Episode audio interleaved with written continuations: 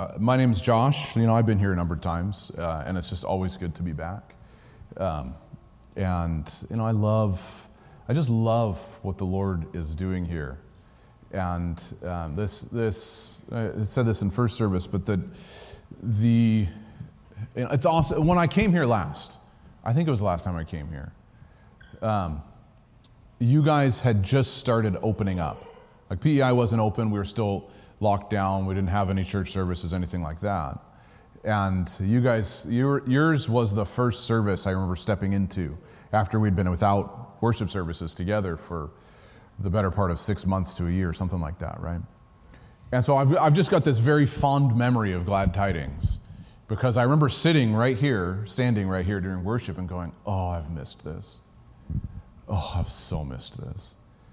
You know, it's one thing to, we're working behind the scenes, you know, as the pastoral staff and you're showing up. And, you know, I was uh, preaching at our church in PEI, but it's one thing to have five people in the building recording something or live streaming something, and a whole other thing to be here together worshiping, offering praise to the Father. That's a much different dynamic. It's one thing, you know, to be, look at the little number on Facebook and say, oh, you know, there's 70 of us here. And to be together, one heart, one mind, one spirit offering ourselves up to Him. You know, it's, it's just such a beautiful thing.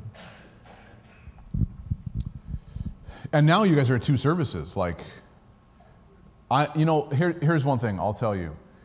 When people, when people go, uh, you know, I travel all over the place, and you know, less so, of course, in the last few years. But you know, I've been to India, I've been to Hong Kong, Singapore, all over the states, all over Canada.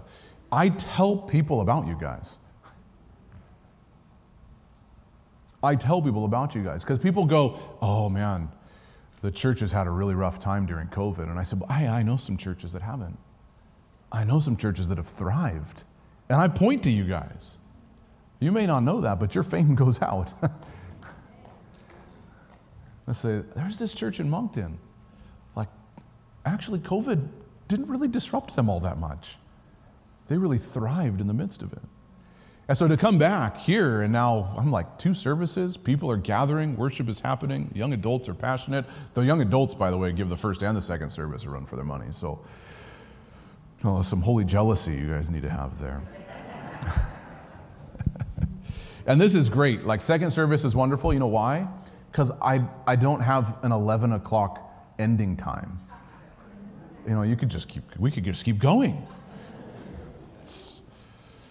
That's how you fill big shoes, right? You just speak longer. um, my wife and I run a ministry called Wind Ministries, where our, our real heart intent is uh, to help you understand what it means to experience the heart of God. Like, that's so mysterious, right? Like, like there's this word that uh, history uses when it comes to describing the nature of God, and the, the word is ineffable.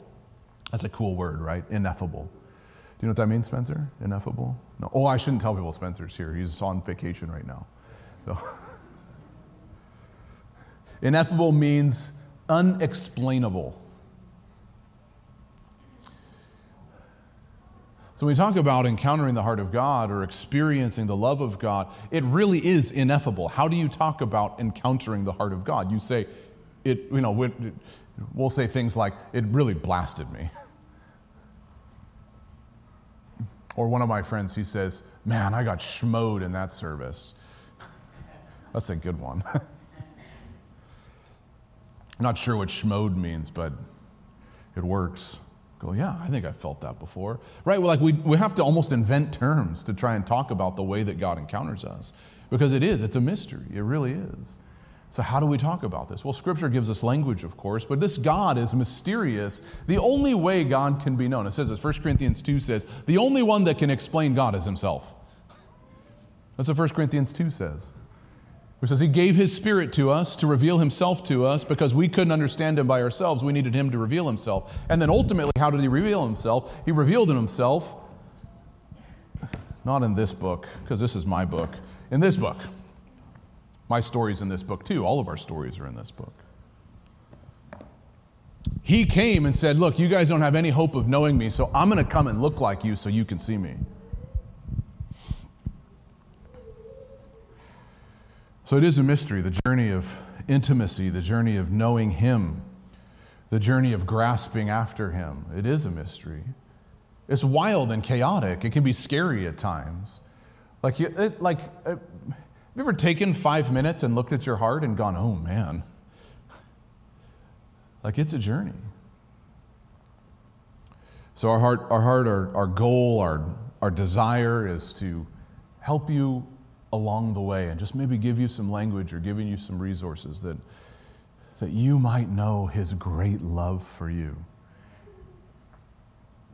And you know, think, you think about this like this book here, the Holy Bible. This book, if you just if you were to just simplify, you know, this is a complicated book. How many of you ever read it and gone, huh? Like you read Ezekiel and you go, that guy was that guy was pretty whack. You read some of the things that have happened in there, you read it and you go, what are they talking about? Even actually, even Peter, when he's writing, he talks about Paul, and he's going, That guy Paul has some strange ideas I don't quite understand. Peter even says that about Paul in his letters. So, but this Bible, if you were to simplify it, this book, if you were to simplify it, you could say this about it it is a collection of stories that show us how God has come and met mankind. And at its simplest essence is what it is. Again, it's more mysterious than that. It's more powerful than that.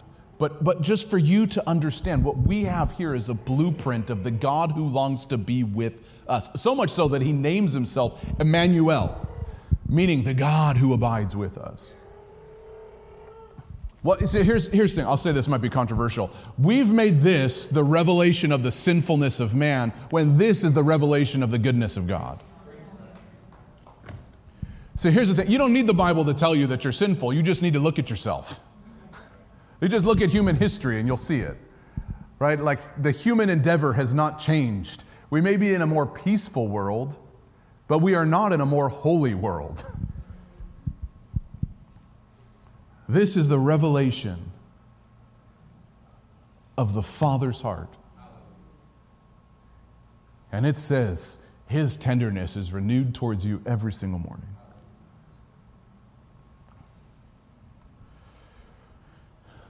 So, with all that said, why do we still live the way that we do? You know, something that Kristen said that really struck me right at the end of um, that worship was if we just knew how worthy you were, we'd all be on our faces.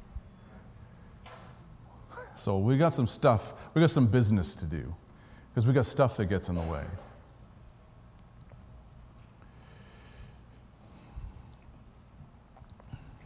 Man, I like, there's no pressure to end. I like this. I have my, my seven year old son has a baseball game I've got to get back to, so I do have some pressure to get back to PEI, but that's not until five. so just letting you know, you know. Um, I, we've got a book table out in the, in the lobby there in the foyer uh, with a couple of books and resources for you. One of the books is this book called Transformation. We just put this book out. It's been out for about a month, month and a half. And I just wrote this. Well, I didn't just write it. You know, it takes a while to put these things out. If you've ever done a book, it's not an easy endeavor. Um, it's called Transformation Catching a Glimpse of the Beauty of God. Because I'm, I'm absolutely convinced, like, transformation doesn't happen because you catch a glimpse of doctrine. You know, that's all good, right? I'm not saying that's not good. Transformation doesn't happen because a church building looks pretty. Or transformation doesn't happen because you sing a nice, lovely sounding verse in a song. Transformation happens because you catch a glimpse of something that's not you. Something so radically different, so high above who you could possibly be that you go, I want that. You know, any, any speaking to the men here, any man that's married, you remember what it was like when you saw your wife for the first time and went, Oh, I want that. Everything changed. You know, it's a small, a small example when it comes to the ineffable qualities of the mystery of the God of the universe. But transformation happens because we catch a glimpse of him. And that, it's not like we can say, well, this is what he looks like. You think about the biblical authors, right? When Isaiah says, I saw the Lord high and lifted up, the train of his robe filled the temple, and he goes, Woe is me, I'm undone, I'm a man of unclean lips, and he finds the mission and validation for his life. Here's a people that I need to go and tell them about this great God. Isaiah doesn't tell you what he looks like, he tells you what it did to him. Transformation happens because God comes to you. So that's, that's this book. We're going to talk about some of that stuff this morning. That's this book. It's available out there after the service for 15 bucks. And I've got these devotionals as well, these seven day devotionals based on the lives of early fathers in the church. You know, one of the things I've found in studying church history is that, you know, we have like great men and great women that serve within our local bodies that we look to for examples. Like that's been happening for 2,000 years. And there's great men and women of God throughout history that offer us insight and examples of who we can become and what we can do. What God longs to do through us and with us. And you, gotta, you see, you got to be really careful because I've got my friend right down here saying yes to everything I say. So this means I'm just going to keep going. I like you. So we've got these out there. Um, these, these are uh, devotionals based on the lives of the Desert Fathers and Mothers, which was the original or the early monastic movement in Christian history. Men and women that said, This society, this culture is so decadent, so depraved, that we can't find, we're, it's so distracting to worship God here, we need to leave and go somewhere else. How many ever felt that? So they left. That's why they're called the desert fathers and the desert mothers, because they went, Where are nobody else? In the desert, let's go there, because there we can truly worship God. So they were drawn by passion. They gathered in communities, and they actually, what, ha- what ends up happening, because you know, the first objection to that is, well, they're supposed to be in the world, like loving people. So they had the radical impact. Actually, um, who, who here is a history nerd? Like some of you guys here, like, I think I have even less than right here, my young man right here. Good, okay. He's a history nerd, so I'm, I'm talking to you.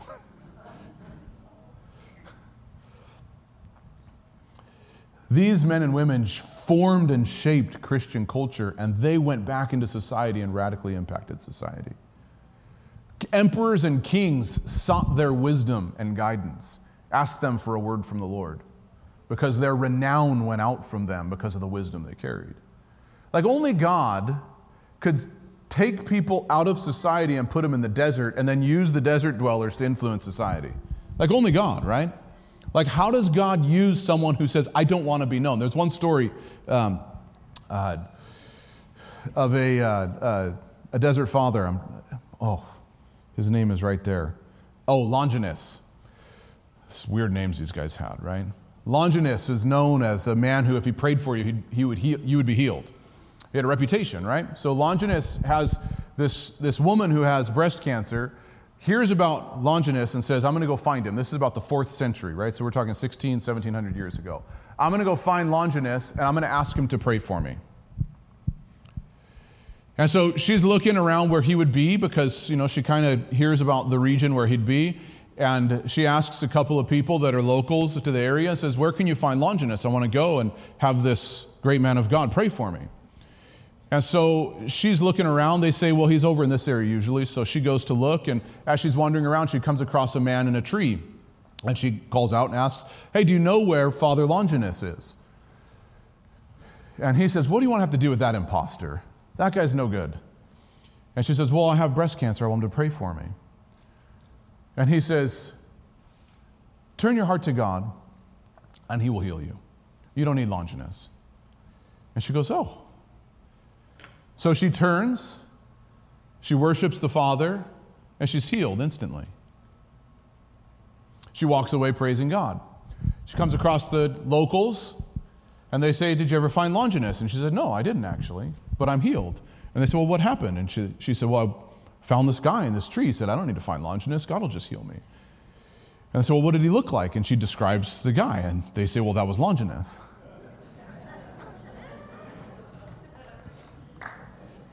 well, here's the thing, right? Like in our present, in our modern age, what happens? Well, let's make a Facebook profile in a ministry. We got a great story. We got a healing gift. Let's publish that and let everybody know how great my healing gift is. Right? We've fallen so far from that. He didn't want recognition. All he wanted was to turn someone's heart to Jesus. I love that. We've lost that.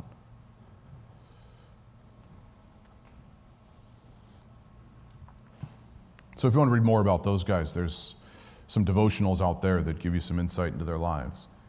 Who's a who's like a I want to give these things away. So who's a who's a prophetic person here? Here, right here. You're a prophetic person. Okay, come here. Okay, you take them. Ask the Lord who to give them to. Okay. Okay? Get a ask the Lord. So you don't get them. You get to ask the Lord who to give them to. Yes.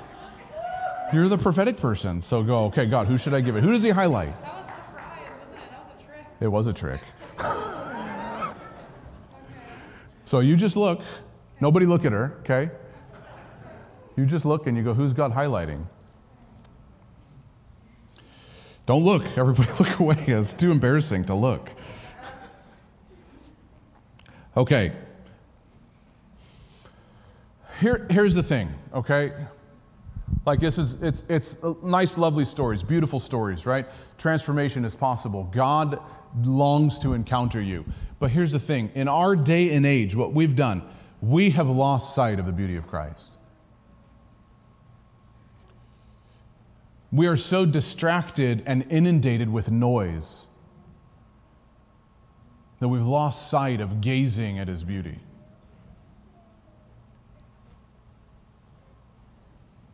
It's so easy. Like I can, you realize, I've got I've got on my phone. Who has a Kindle? The Kindle app, Amazon Kindle. You know, there's got to be more of you than that that have a Kindle app.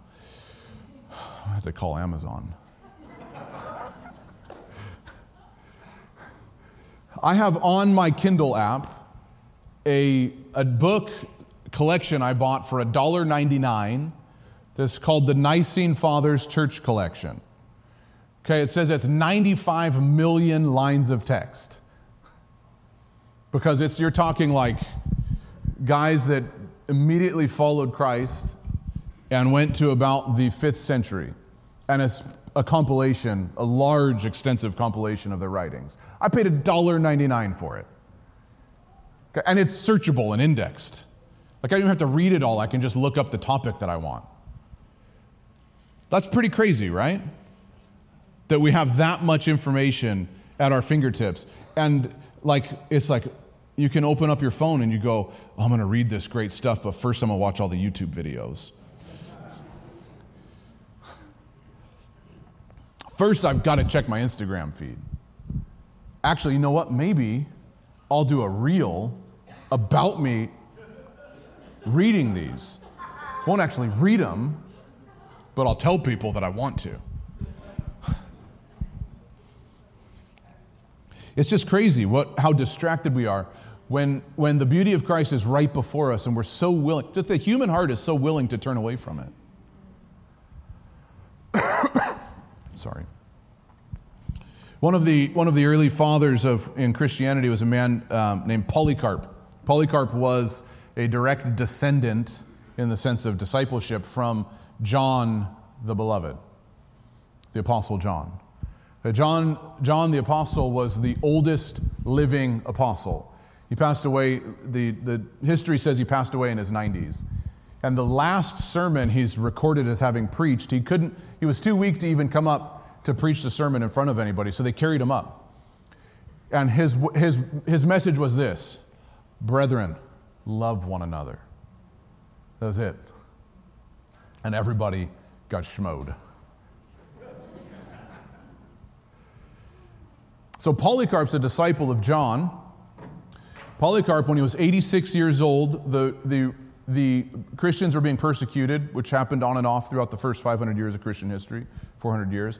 So the Christians are in the time of intense persecution. Polycarp's 86. He's a very well known bishop, and so the Roman people are looking for him to put him to death because the statement Caesar or the statement Jesus is Lord was a direct confrontation with the Roman Empire because Caesar was Lord. That was how Caesar was the essentially God to the empire. So for them to say Jesus is Lord is for them to say Caesar is not Lord. So this is a controversial statement, and it's a statement inviting death and martyrdom. So Polycarp, being a well known representation of the church, they thought, well, let's kill Polycarp so that way when we kill him, people are going to be discouraged from this Christianity thing anymore. So they find Polycarp. Polycarp actually has a dream on the eve of them capturing him about how he's going to be killed. And so he's, he knows that he's about to die. He's 86 years old. He's taken before um, the, the, the Roman gathering. The proconsul is what the guy's name who was administering judgment against him. And they were saying, um, Take the oath, revile Christ, say Caesar is Lord. This is what they were saying to Polycarp. And they, and they were torturing him, and a threat that they were going to burn him at the stake. And they said over and over and over again revile Christ, revile Christ, renounce Christ, renounce Christ. Say Caesar is Lord and Jesus is not. We'll let you go. Polycarp says this after being tortured, being humiliated at the threat of death. And he says, I have served him 86 years, and in no way has he done me wrong. So how can I blaspheme my king who saved me? That's, that's, see, here's, here, this isn't because Polycarp had been taught all the right ways to think. That's not because he'd been raised in church. That's not because he culturally understood who Jesus was. That's not because he showed up and stacked some chairs. You know, like the, the three pronged model for church growth read your Bible, attend church, and stack chairs. That's how you're going to grow in your spiritual life. That's not, that's not, that's not what led Polycarp to that moment. What led him to that moment was depth of encounter with the love of God, the nature of the Father, the essence of who he is. He came to him and transformed him. How can I not love him? He's been so good to me.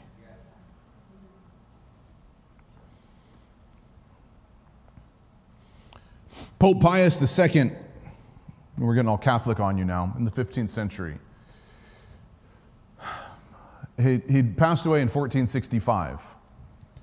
And Pius had recognized that the, this is on the eve of the Reformation, by the way. The Reformation happened in the early 1500s with Martin Luther, right? You guys know the nail, nailing the 95 theses on the wall, right? On the church door. The Reformation led us to, like, your church wouldn't exist if it wasn't for the Reformation. So, this is about 50 years before the Reformation happens. Pius recognizes that the church has lost its voice in society. And Pius is going, What happened? We used to be such a catalyst for transformation, but nobody listens to us anymore. So he commissions a council a couple years before he passes away and says, Hey, guys, I need you to investigate why we've lost so much credibility. Sound familiar? Why, why does anybody listen to us anymore? Why does everybody think that what we're saying is bogus?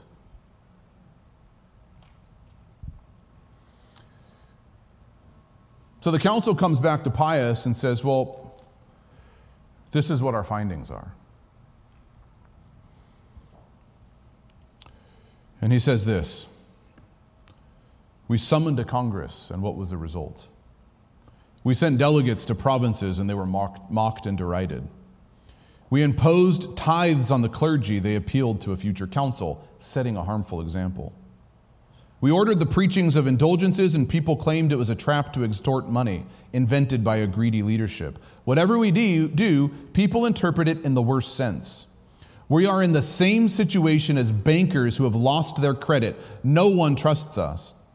The priesthood is despised, The name of the clergy is infamous. People say that we live a life of pleasure and that we amass money, that we serve ambition, that we ride on fat mules and noble horses, that we use cloaks with trailing fringes, that we go through the city with puffed out cheeks under our red hats, clothed in billowing cowls, that we raise dogs for hunting, that we spend much on performers and parasites and nothing on the defense of the faith. They are not entirely wrong. Much of our leadership do does just that. And to be honest, the luxury and the splendor of our church is excessive. Therefore, people hate us and do not listen to us, even when we speak the truth. He goes on and he says, What do you think we should do in this difficult situation? Should we not seek a way to recover the credibility that we've lost? Of course, you ask, what way shall we take? Certainly not a way that's been used in our time. We can't keep doing it the same way, guys. We must tread a path that has not been used for a long time. We should seek and use those means by which our ancestors gained this great empire of the church for us. How did they gain a voice into the culture? Abstinence, chastity, innocence, zeal for the faith, religious fervor, contempt of death, and eager acceptance of martyrdom put the Roman church over the whole world a church that first con- was first consecrated with the glorious martyrdom of Peter and Paul, then followed a long series of leaders who, one after another, were dragged before the tribunals of the Gentiles and accused the pagan gods as false. What you're serving isn't real. And loudly proclaimed Christ as the true and only God. They died after atrocious torture, and thus they tended the new plant of the church. Their followers believed that their teachers told the truth since they confirmed their teaching with their death and could not be made to deny them by torture. As true and proven shepherds, they gave their lives for the sheep, imitating Jesus, their teacher and Lord, the eternal and good shepherd who was killed for his sheep on the, on the cross and thereby reconciled the human race with the pious Father. So, what Pius recognized was that what set the world on fire was men and women who looked to Jesus and became like him and were willing to die because of who he is. Unfortunately, his words fell on deaf ears and nothing changed. 50 years later, you get the Reformation. My concern is today, church, that we're in a similar place. That we go through the motions, that we practice religion, that we play church, that we come on Sunday, but our lives aren't transformed throughout the week, that we don't look at Jesus, that we don't look anything like him, and that people look at us and they say, Why would I want to be like that? We're accused of being hypocrites, we're accused of not caring. We're accused of being unloving and judgmental. And I'm not saying all those accusations are right, but it ought to give us a question why don't they see the love of Jesus in us?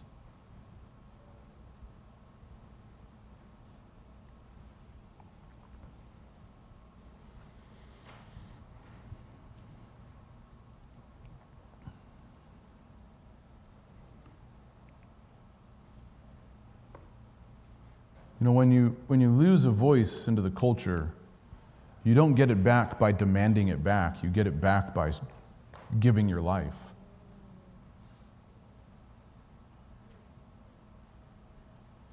I want to look at for a few minutes here. I know we're.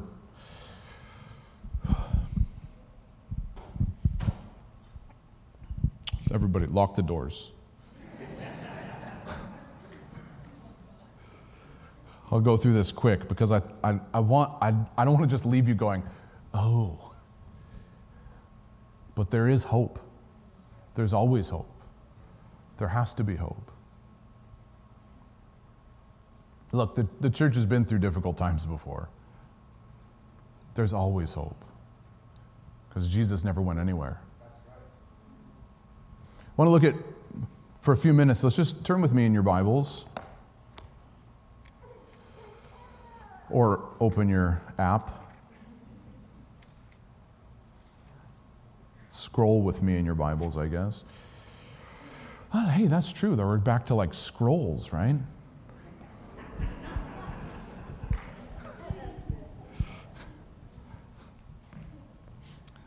Jesus opened the scroll of Isaiah 61, you know, in 10 years, people are going to read that and go, oh, he had a, he had a smartphone. He scrolled to Isaiah 61.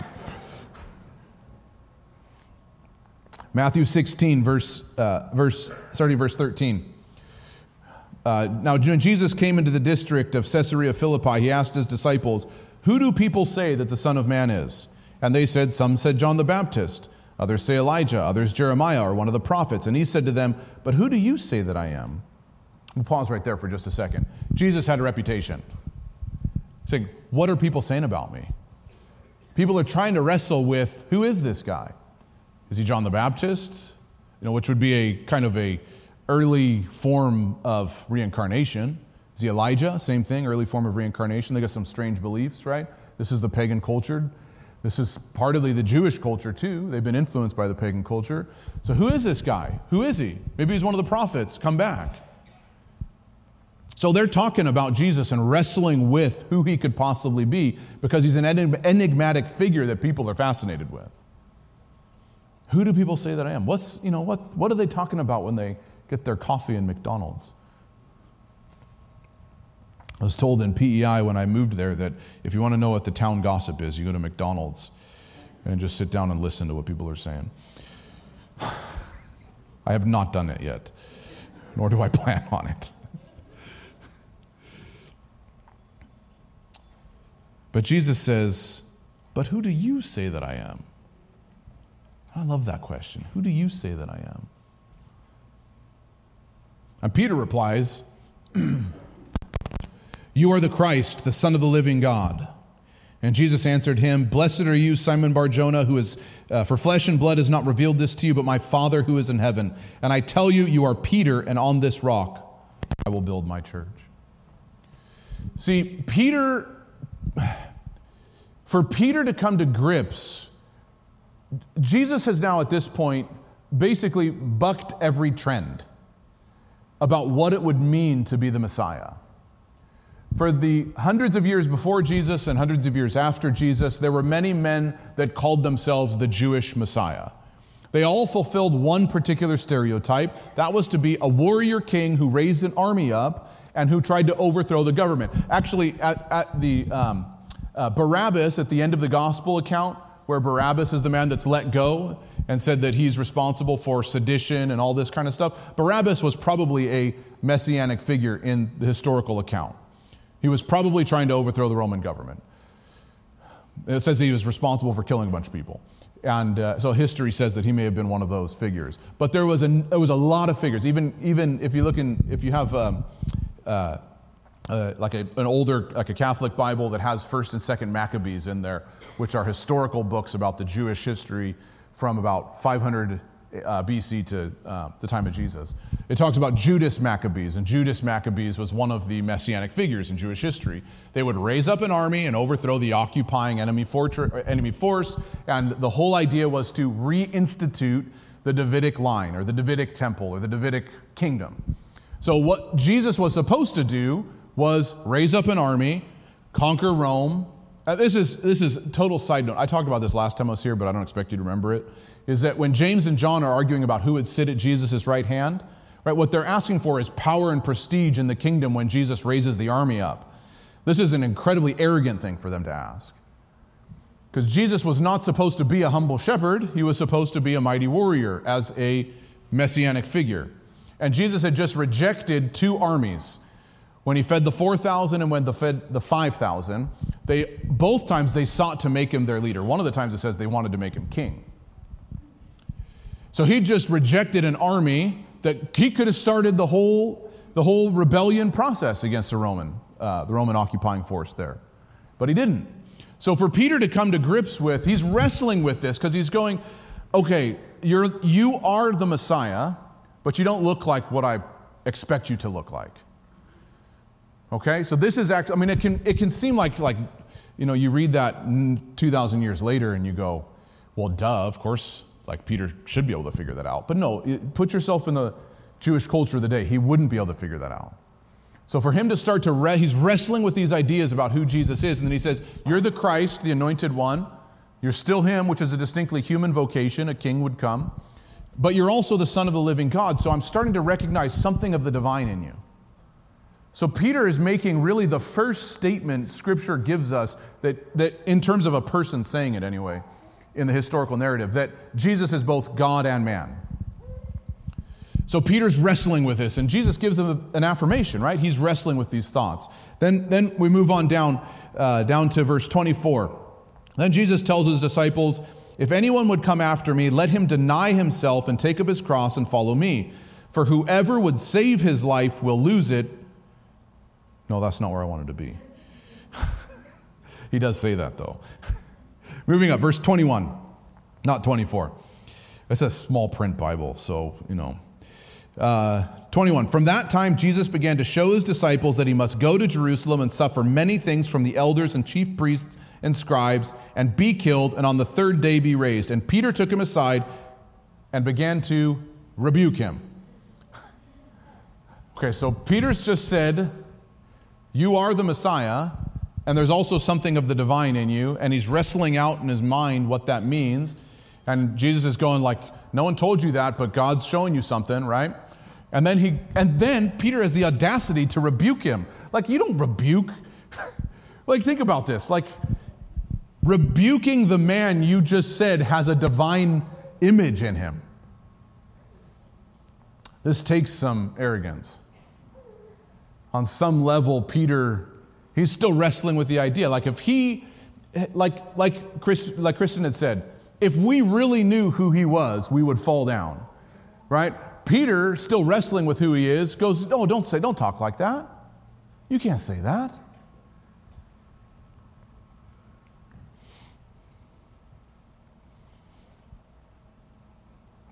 And then he says, like, I love, I love, like, do we have this kind of contemporary, kind, fluffy, nice Jesus, right? You guys know that, that thing when people say, well, Jesus was just loving, like we should just accept everything because Jesus just loved. But then, like, it's like, get behind me, Satan. Ouch. Wait a second. Jesus had a standard? He had, anyway. He turns to Peter and says, Get behind me, Satan's. You're a, you're a hindrance to me. Nice, kind, fluffy Jesus. For you are not setting your mind on the things of God, but on the things of man. See, what Jesus is saying is you, you're still thinking about my human vocation. You're forgetting, you're setting your, thing, your mind on the things of man. You're forgetting that part about me being the Son of the living God. So Peter's still wrestling, right? He's got some thoughts. Blue collar Peter, who's a fisherman, right? Good Jewish Peter, who up until about the age of 15 is studying the Torah and the scrolls and memorizing lines of scripture, right? So he's got the religious stuff, he's got the cultural stuff, he's got the work stuff, he's successful, he's part of the family business. So he's been formed by his culture, he's been formed by his family, he's been formed by his religion, he's been formed by his church, right? So he's trying to work this out and get himself out of that box, but he can't quite get there yet. And then this happens Matthew 17. We're almost done. And after six days, Jesus took with him Peter and James and John, his brother, and led them up a high mountain by themselves. Here's the one thing is you don't can't get up that high mountain by yourself. You need Jesus to lead you up the mountain. You can get up there when you're in him, but you can't get up there by yourself. So this is all happening within about a week and a half. Okay? Peter's admonished, God's revealed something to you. He rebukes Jesus. Six days later, he's leading him up the mountain. And he was transfigured before them, and his face shone like the sun, and his clothes became white as light. And behold, there appeared to them Moses and Elijah talking with him. And Peter said to Jesus, Lord, it's good that we are here if you wish. I will make three tents here one for you, one for Moses, and one for Elijah. He was still speaking when, behold, a bright cloud overshadowed them, and a voice from the cloud said, This is my beloved Son, with whom I am well pleased. Listen to him. When the disciples heard this, they fell on their faces and were terrified. But Jesus came and touched them, saying, Rise and have no fear. Mark 9 adds this about that when Peter says to Jesus, Lord, it's good that we're here. It says that, uh, let, let us build three tents for you. It says that he said this because he was afraid. Maybe I can get the worship team to um, make their way back up.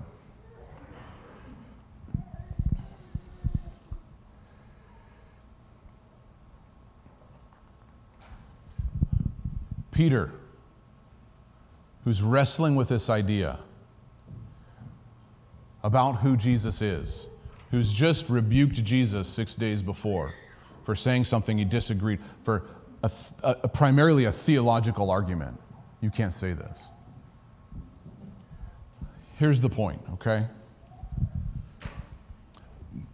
When Peter says, let's build tents, one, Moses and Elijah show up before we get to the tents. Moses and Elijah show up, right? That represents the law and the prophets. That's Moses and Elijah. The law and the prophet. Moses is the law, Elijah is the prophets. Right? These are the two most enigmatic figures for Jewish history. They sum up everything that had come before. They were wildly important to Jewish culture and Jewish, Jewish religious practice. Moses and Elijah. Okay? And you also know that they have a particular um, practice in the Jewish calendar called the Feast of Tabernacles, where they all gather around Jerusalem, build a tent, and occupy that place together. I mean, throughout Jewish history, there is the let's build a tent and dwell here, and God will come with us, right? So, what Peter's pulling on here is Peter's going, okay, I know what to do now, guys. I know what to do right now. Because I remember in, in our religious history, this is how we respond to these moments. We build a tent for these guys. My religion has taught me how to respond to an important moment. Like he's also a tradesman, so my skills can be on display. I can build a tent, I can do what I'm good at.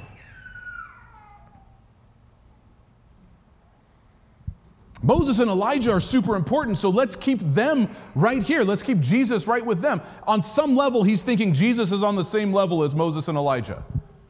Let's keep them all here.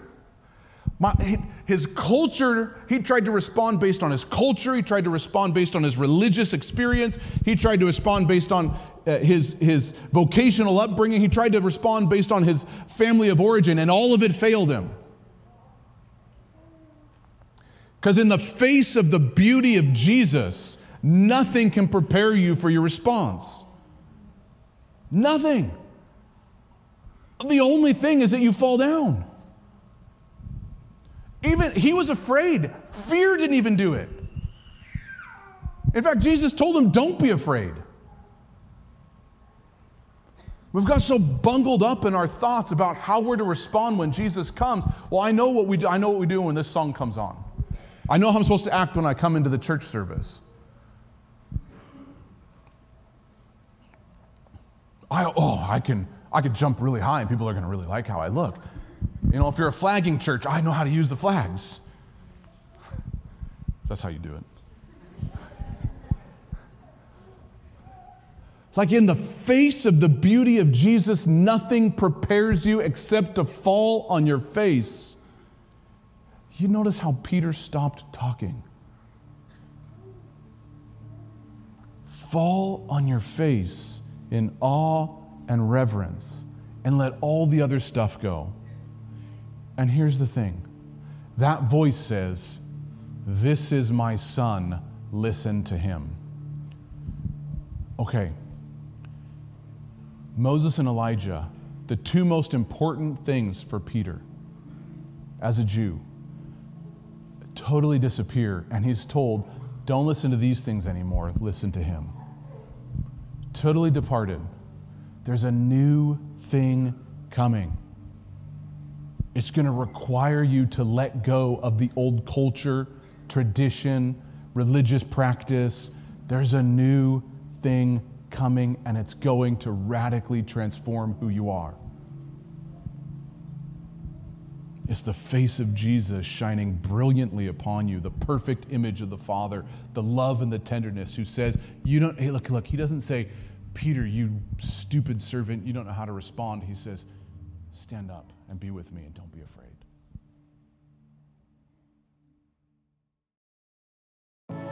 Thanks for listening to the GT Moncton podcast. For full services, head over to our YouTube channel. If you have any questions or want to get connected, go to gtmoncton.com and follow us on social media at gtmoncton to stay up to date on what's happening here at GT. God bless.